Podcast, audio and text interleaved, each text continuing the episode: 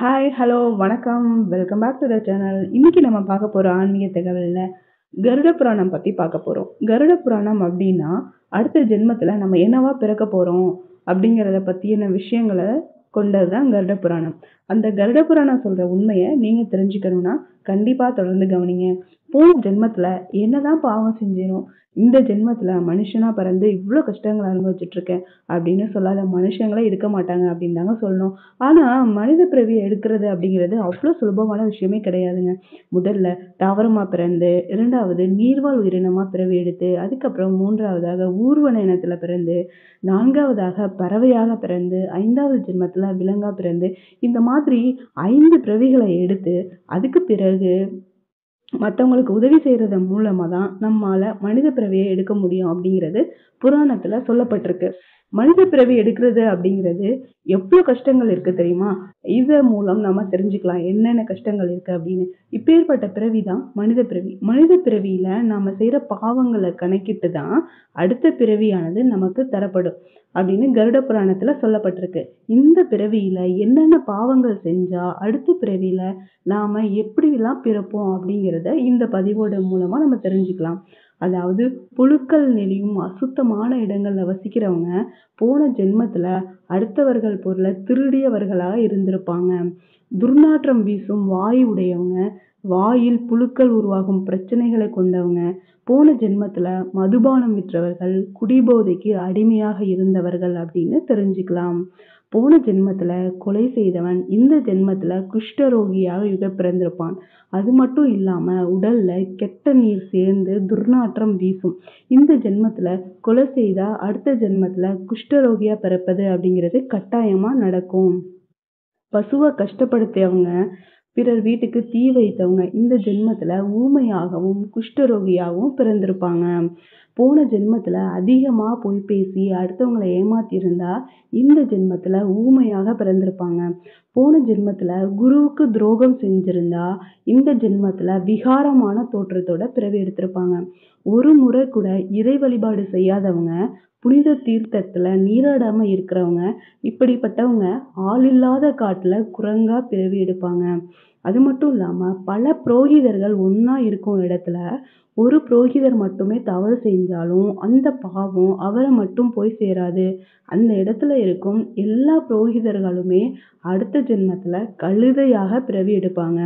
ஒழுக்கம் இல்லாதவன், வேத சாஸ்திரத்தை நல்லா அறிஞ்சு, நல்லா படிச்சு புரோகிதராக இருந்திருந்தா, அடுத்த ஜென்மத்தில் அவர் கட்டாயமாக பன்றி பிறவி எடுப்பாங்க. இந்த பிறவியில தரித்திர நிலைமையோட வாழும் ஒருவர், போன ஜென்மத்துல கஞ்சனா இருந்திருப்பாங்க. தங்கத்தை திருடுபவர்கள் அடுத்த ஜென்மத்துல புழுக்கள் நிறைந்த நரகத்துல வேலை செய்வாங்க. பிறன் மனைவியின் மீது ஆசைப்படுபவன் அடுத்த ஜென்மத்துல சண்டாளனாக பிறவி எடுப்பான் அப்படின்னு சொல்லியிருக்காங்க. பசி என்று வந்தவங்களுக்கு சாப்பாடு இல்லை அப்படின்னு சொல்லி துரத்தி அடிச்சா, அடுத்த ஜென்மத்துல அவங்களுக்கு புத்திர பாக்கியமே கிடைக்காது. கோயில் சொத்தை அபகரித்தவங்க, பொய் கணக்கு எழுதுறவங்க, இவங்க எல்லாரும் செவிட்டு மாடாகவும், குருட்டு மாடாகவும் பிறவி எடுப்பாங்களாம். அடுத்தவங்கள துன்புறுத்தி பணம் சேர்க்கிறவங்க, அடுத்த அடுத்த பிறவியில பூனையாக பிறப்பாங்களாம்.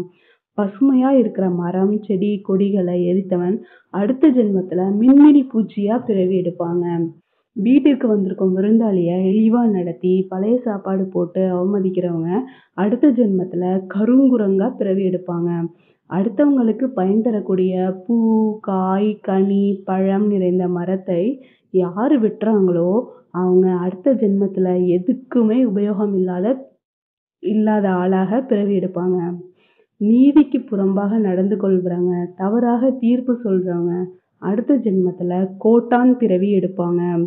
கோல் சொல்லுபவர்கள் பள்ளியாகவும் தவளையாகவும் பிறவியெடுக்கிறாங்க உழைப்புக்கு தகுந்த ஊதியம் கொடுக்காத முதலாளிகள், அட்டை பூச்சியாக அடுத்த ஜென்மத்தில் பிறப்பார்கள். அதிகப்படியான லஞ்சத்தை வாங்கிக்கிட்டு அநியாயத்திற்கு துணை போகும் நபர்கள், அடுத்த ஜென்மத்தில் ஈ, கொசு, மூட்டை பூச்சியாக பிறவி எடுப்பாங்க. இது எல்லாமே தவறு செய்தவர்களுக்கு கிடைக்கும் தண்டனைகள் தான். மேலே சொன்ன அனைத்தையுமே நாராயணன் கருடனுக்கு கூறியதாக கருட புராணத்துல சொல்லப்பட்டிருக்கு இந்த ஜென்மத்துல இந்த தவறை செஞ்சா அடுத்த ஜென்மத்துல மேலே சொன்ன தண்டனைகள் கட்டாயம் நமக்கு கிடைக்கும் இந்த ஜென்மத்துல கொசு புழு பூச்சி பல்லி குரங்கு முதலை பன்றி இந்த மாதிரியாக பிறந்திருக்கும் ஒவ்வொரு உயிரினமுமே போன ஜென்மம் மனித பிறவியில இந்த மாதிரியான பாவங்களை செய்தவர்கள் தான் அப்படிங்கிறதையும் இது மூலியமா நம்ம புரிஞ்சுக்கலாம். இதை எல்லாம் படிக்கும்போது முடிஞ்ச வரையிலும் தவறு செய்யாம இருக்கிறது தான் நமக்கு நல்லது. நீங்க அறிந்தும் அறியாமலும் தவறுகள் செய்திருந்தால் கூட அதற்கான பிராயச்சித்தத்தை உடனே தேடிக்கோங்க. சில தவறுகளுக்கு பிராயச்சித்தம் கூட தேட முடியாது. தவறு செய்யாமல் வாழ்றது தான் ரொம்ப உத்தமம். அடுத்த ஜென்மத்தில் மேலே சொன்ன இப்படி ஒரு பிறவி எடுக்க யாருமே விரும்ப மாட்டாங்க. சொர்க்கம் வேணுமா? நரகம் வேணுமா? அது உங்கள் கையில் தாங்க உள்ளது. நன்றி வணக்கம்.